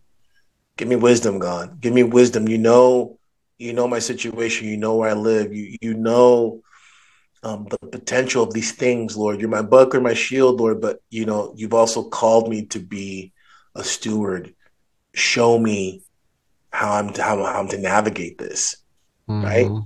And as you pray about it and you pray through it, and you talk with people, you read scripture. Like, see, all this what I'm saying, people don't want to hear this. That's that's what I'm trying to get at is this right here of praying and, and trying to commune with your God and and and go through the process of speaking with people, reading about it, like discerning what you're supposed to do. How about that? And how about where you get to this point where you're like, this is what I've chosen to do. These are the things I've, I've chosen to do in regards of wisdom, to steward my family, to protect my family. And I pray I never have to do it. See, to me, yep. that may sound little house on the prairie, but to me, that's the Christian approach. Like just doing that. But see, that's the problem is that people. But, just, but Father, forgive me. It's also how you would actually really protect your family. Well, it is, and and forgive me. That's that's kind of like the problem is that people would just go like they roll their eyes at that and they go, "Oh gosh, okay, whatever." You know, it's like, okay, you know what I mean? There's only uh, okay, but like stories of like people calling on the Mother of God and their guardian angels and being saved from scraps. Yeah, yeah, and and the thing is, we just yeah. we roll our eyes because our hearts are so hard. Our hearts are so hard. So then, here's the other side of it, where it's like, man. I, you know, the summer of love, the the BLM mm-hmm. riots. COVID. Mm-hmm. It was all from you know, God allowed all of it. Like, yeah, man. I mean, I, I I'm just gonna say it right now. I feel really comfortable saying this. I could. I'm probably wrong about everything. I don't think I'm wrong about what I'm about to say. Has it ever dawned on anyone that we're already in judgment? Yeah. yeah. you know what I mean? Oh, yeah. I think I, I think people, and that's the problem. People get caught up in this. They think like, no, we can whatever. It's like, no, man. Um, if you really take a look at what's going on with everything, we're at a place where God's kind of just He's already judged us. The the the the craziness. Now, let me just finish my thought. The craziness in which we're seeing, where it's everything is contra natural where contra natural mm-hmm. is is the the order of the day, the soup du jour. Yes. That is the evidence of the judgment. That that's what I submit to everyone yeah. to say, no, no, not judgment is coming. We've already been judged. Because yeah. we we're living in a time where everyone scratches their heads because everyone is seeing, right? You know, whether you're a a, a, a Jewish female attorney, you know, Amy mm-hmm. Wolf, whatever. Like these people, like I was watching um uh that Exodus, you know, series. I just saw one of the episodes. I saw the oh, the Peterson, the, the Peterson, Peterson, one. one. Yeah. And it's the one where it's like the, I had to click on it, of course, because it was the yeah. like I believe the okay. devil. I, I it's basically Dennis. It the the title is like I wouldn't, you know, I I believe in the devil now or something like that, whatever. And it's Dennis yeah. Prager who's like, yeah, because you know the Jews, I mean, they, they don't they don't believe in that stuff. So mm-hmm. you know, he's like, it, it's like, I I can't believe I'm saying this, but actually, if I didn't know any better, I actually believe that there's a devil, right? Yeah. right? So, so the thing is, when you have people who, I mean, you know, that's the kind of functional atheism. That excuse me, that's the mm-hmm. religious atheism that which is Judaism, which is really mm-hmm. religious atheism, right? When they're saying like, yeah, uh, there's obviously some sort of evil, right? It's mm-hmm. we've already been judged. Yeah. We've already we've already been judged. So yeah. so what's left? Of course, there's repentance. Of course, there's repentance. You know what I mean? The Ninevites, of course. Mm-hmm. Um, and and I think that gets back to what I'm saying about communities and communities finding. I'm, I'm sorry, Father. Fa- uh, I'm sorry. I'm sorry. You just blew my mind right there. So I gotta like I gotta I gotta step back because I'm sure that there are some people who are as like I don't know how I missed this this whole time. Okay. So there's there's judgment, right? And then yeah, I had never I figured that it was like judgment and then okay, here's the result, but it's like no, it's always judgment the judgment happens then the prophet comes and says hey god has that. here's god's judgment and then there's the opportunity for repentance i never mm-hmm. like it's like no you have opportunity to repent now mm-hmm. before the before before the judgment is made you have the opportunity to repent before the judgment is made manifest which is like now my mind is blown and i don't understand i didn't wow i had never yeah. understood that i that's never why, understood that that's why you know, it's like coming to that understanding of like, oh man, what a blessing, you know, COVID was, right? Because this is this is the zooming out of like th- this is what it means. This is heaven and hell, right? Because for those who are in Christ, that judgment is a call to repentance. And the pain that it comes, it's chastening, right? You know you're not a bastard because you're you're chastened. God chastens those whom He loves. Right? COVID was a judgment, and it was a chastening. Both the same. It's at the same time. Right? The the the craziness, the absolute contranatural reality that we're living in with maps and trans, you know, people being elected and all that stuff, that's judgment. That that's that's God stepping back and be like, okay, you know what I mean? It? You want it? You want it? Here you go. go. That's not coming judgment. We're in that judgment now, right? But there's also the hope for for repentance. But the problem again, I think, is that there's people who they get too Billy Graham with it, and they think that America is going to get swept away in some sort of revival. Ah, I think that there's certain things which this is that's a whole nother episode. Maybe we could, you know, I don't know, do something else about that. But I think that the I, I look at certain things which I go like, no, it's later than you think. Um, the timeline is further further along than people think but that doesn't mean that there isn't repentance and there isn't um, certain movements for a purpose within that judgment. Yeah. Right. And I, I'm sorry, Father. You have a continue. Yeah, oh, so okay. Sorry. Let me just dial it back. Okay, so we're coming up on two hours, which is fine. That's totally fine. And I I think that's um, what I was trying to ask earlier. And that's fine. I'll totally be the example of like, okay, you kid, you've been raised on comics and TV and movies your entire life. You're expecting something super sensationalist. You're expecting to be able to see the Death Star in the sky, and then there's troops raining down, killing Christians left and right, whatever, blah, blah, blah. I guess my. Have you seen Dylan Mulvaney's TikToks? so, okay. what I'm trying to ask, no, to answer your question, Cyprian, no, I haven't, and I don't. I doubt I ever will. But um, my question is: Is this it, or should we be looking for another? Do you know what I mean, Father? Like, no. Can you be more specific? What do you mean? So, is this the stuff? As as much as you are comfortable asking, I think that was my question. Was is this what was spoken of? Is this like that particular prophecy from Revelation?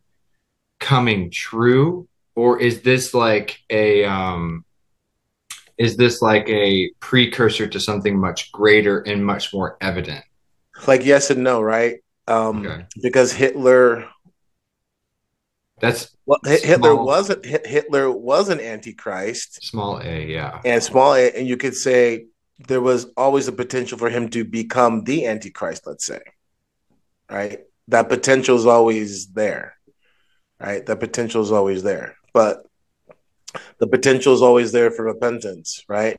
But I think the thing is, is this is kind of what's rough is that in regards of the broader picture, to some degree, what we're talking about is kicking the can down the road, right? Okay. Does okay. that make sense? Yeah. What we're talking about is kicking the can down the road in in in, in the broader picture, um, because you know there's excuse me, one of the things that I think people, this is where, um, you know, we've been talking about like having a, a more developed Christian anthropology and and having a, a, you know zooming out a little bit. Um, but I think one of the problems with people who this is where, and this is where this is one of the many places where and why the tradition the tradition can't be compared with anything. Like you know when people say like they don't say it this way, but they they de facto operate like the devil is the opposite of God. You know I'm talking about? Where they go like, yeah, it's like God and the devil are opposites. You know what I'm talking about? Okay. Is this do you understand what I'm saying? Like a yin and a yang thing? Yeah. God God has no opposite. sure. This is this is what I'm trying to get at. People don't un, like that's There's not just... trying to be that's not trying to be cheeky or like clever, but it these are the types of things that matter, right? If you're going to develop spiritual acuity, God has no opposite and no equal in that sense, right? It, it's more accurate to say that Satan would be the opposite of Michael. That's a little bit more accurate.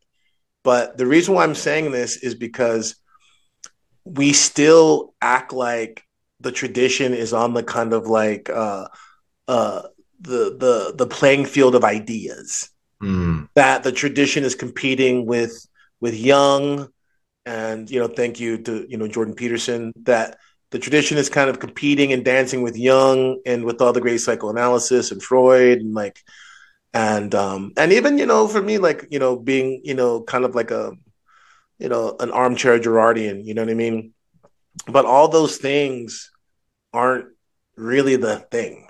The thing is the tradition. And not not and and getting back to what we've kind of talked about earlier not in some sort of weird fundamentalist like just because right because that's what happens to a lot of people orthodoxy just because it's like i'm fine with that but there's a very different thing from saying orthodoxy just because versus like oh no no no orthodoxy because i've experienced it i'm telling you it's true yeah. like i've done i've done this and this and this and this right i've gone through you know uh psychology you know um metaphysics, like blah blah blah blah blah. Right? I'm telling you, this is this is what actually brings about the transformation of the human person. are you following what I'm saying? Yes, the, absolutely. The the tradition can work with those things, but it transcends it to it's not even comparable, right? Yeah. And and the reason why I'm saying all this is because when you understand the vastness of what each individual human being is, you don't question why it's important to still um, be out in the highways and the byways to call. Mm. Um, because all of heaven rejoices when one sinner repents. And and when you understand the vastness, like I said, of, of each human being, um, then you begin to see like, oh, this is why he did it. Oh, oh, this is this is why he did it, right? Um, it's like I've said before about a man who has a child who's just a complete disappointment to him, he would still never wish that he never had his kid. Sure. Right? Because he would because the reality the, the potential for that love is worth it, even even in spite of all the pain, right? Um so this understanding of what's ahead, right?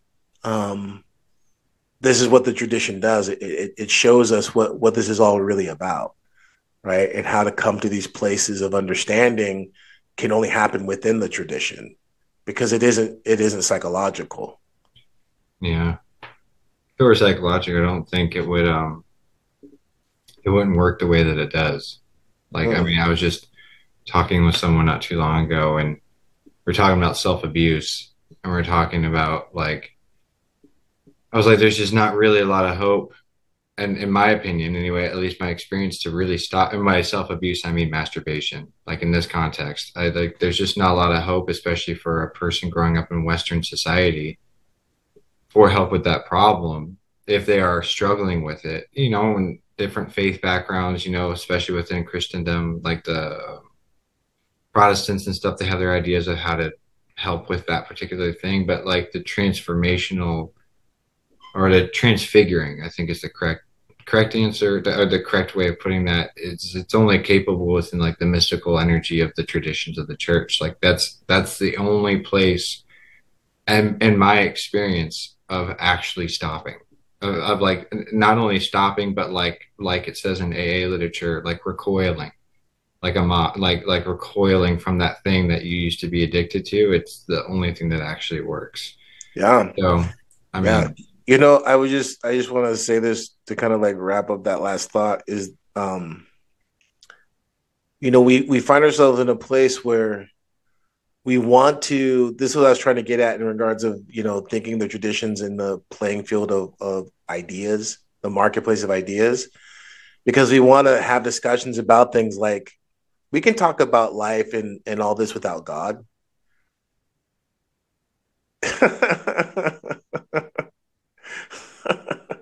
I don't think anyone understands what I just said there. You know what I mean? So, um, like, that's where I think everyone should try to get at. If you like, if you find yourself thinking or approaching something like God doesn't exist, you got you got some work to do. yeah, how could you even discuss how could you even discuss the creation without the creator? It doesn't you, I mean it doesn't even make sense. how can how can you discuss human beings and things like Why yeah. shouldn't I kill a bunch of people? Why shouldn't I rape a bunch of women? Why should I just do whatever? Yeah. How can you discuss that and not have God? And people do it all the time. Christians do it all yeah. the time. Orthodox Christians do it all the time because yeah. they want to seem sophisticated. They want to be in the marketplace of ideas. They want to da da da da da, and like they don't want to seem like a fundamentalist. They don't want to, and I get it, right? But the thing is, is like either he is or he isn't. You know what I'm saying? And and I, I'll, I mean, I've had these conversations with people where it's just like I'll say something like, "Well, you know, um, talk about mental health." I'm like, "Well, I think you know this this situation requires a person to really come into greater union with Christ through repentance," and they look at me like, "Huh?" Or, or an Orthodox Christian, and and they're looking at me, "Huh?" And they're they're saying, "Huh?" because I'm talking about quote unquote mental health, right?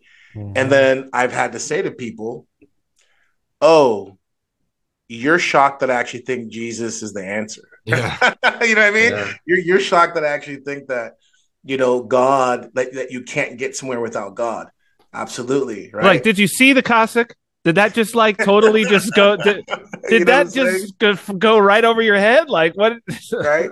And that and that's that zooming out mm-hmm. that you know people need to do even more is like mm-hmm.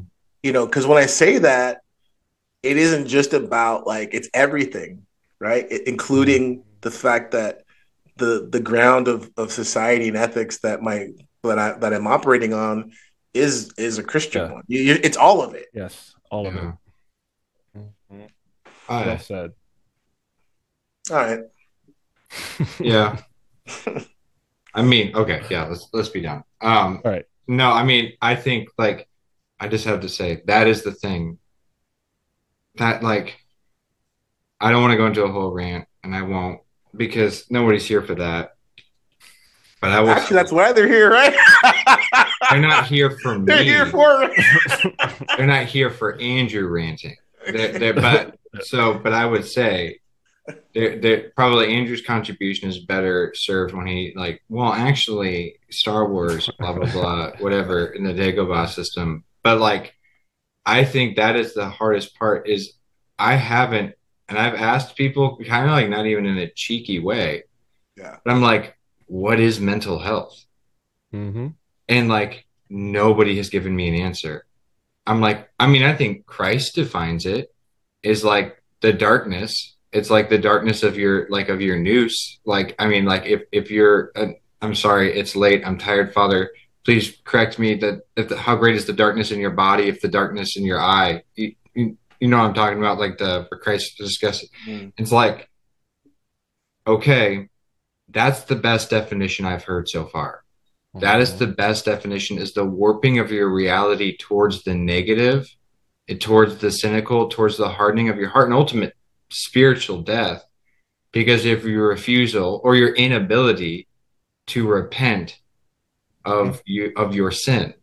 Mm-hmm. and that's my best definition. And it's not because it's not mine. It's, it's christ it, as, as far as i can tell.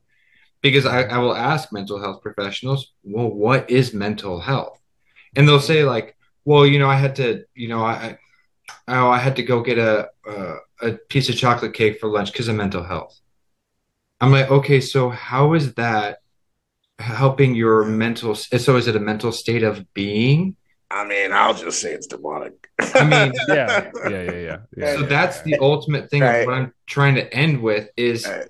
because you know how the joke was, we don't have X because of COVID, then we don't have mm-hmm. X because of Ukraine, and mm-hmm. I can't do this X because of mental health. Like I can't go to an in-office job anymore. I can only work for home from home because of mental health. I, think I think basically if you we just mental health is just a it's just a uh, a euphemism for demons. Well, yes, but I what I have from the most the most harebrained it's self-love. Really, that's where that's where it ends. Well, that's that's demonic. Sure. Yes. Yeah. Yeah. No, Cyprian, you're that's that's the correct. sin of that's Satan's sin. Of course. Yeah, I mean, I mean, just to kind of like put a little bow on it, it's like, um, just to be clear that it isn't just a kind of fundy kind of approach of like, oh, it's demons, church lady, you know what I mean? But Satan. Satan. Um, it's it's the book of James, right? This mm-hmm. wisdom is sensual and demonic.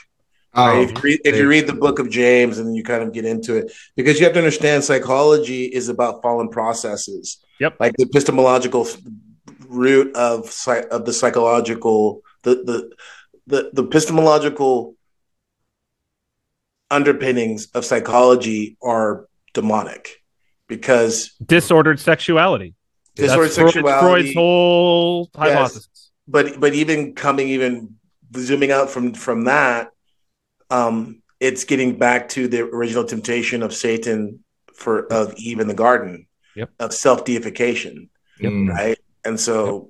so if you understand that, you know, and it's you know God's used it to help atheists. You know, God's used it to help people outside of Christ to to to you know to grant them a measure of whatever. But fundamentally, that's that's kind of what we're. And I know this whole thing, and maybe that will spark a whole nother conversation, which we can dive mm-hmm. into that. But I would just say, um, and I know it's whatever, but you're not going to find anything worthy in psychology that isn't already in the Neptic Fathers. Yep. There Period full stop, whatever. Full stop. Now, whether someone can can someone practice that on their own? No. Oh. But that's why you see the the psychiatrist, excuse me, not, not the psychiatrist, the psychologist supplanting the priest, supplanting yeah. the the yeah. the spiritual. Um, yeah. No. Anyways. no, great. That's that's that's boom, beautiful. Um. Okay. Right. Yeah. Let's end it there. Um. Cool. So um, I'm going to start by thanking Jack again for your mm-hmm. wonderful thumbnails. I mm-hmm. I think that they're fantastic. The last two weeks have been amazing. Absolutely, like I'm like mm-hmm. yes, primo, 100%. Keep it up. Um, I'm very very thankful. Um, if you want to contact us, you can send an email at contact at royalpath.network. That is the much mm-hmm. faster way to get a response. There are still people reaching out to me at Andrew at royalpath.network. Please feel free to do so, but I'm not going to be as quick at responding. It's just not one of my strengths, I found out. Um, uh, we have a merch store at mm-hmm. royalpath.store. We don't mm-hmm. see any of those proceeds. Those either go to uh, the parish or to the people who make the merch. Mm-hmm. Um, uh, yeah, because someone actually asked me, they were like, uh, "How do you want to handle the some of the money that's coming in from the merch?"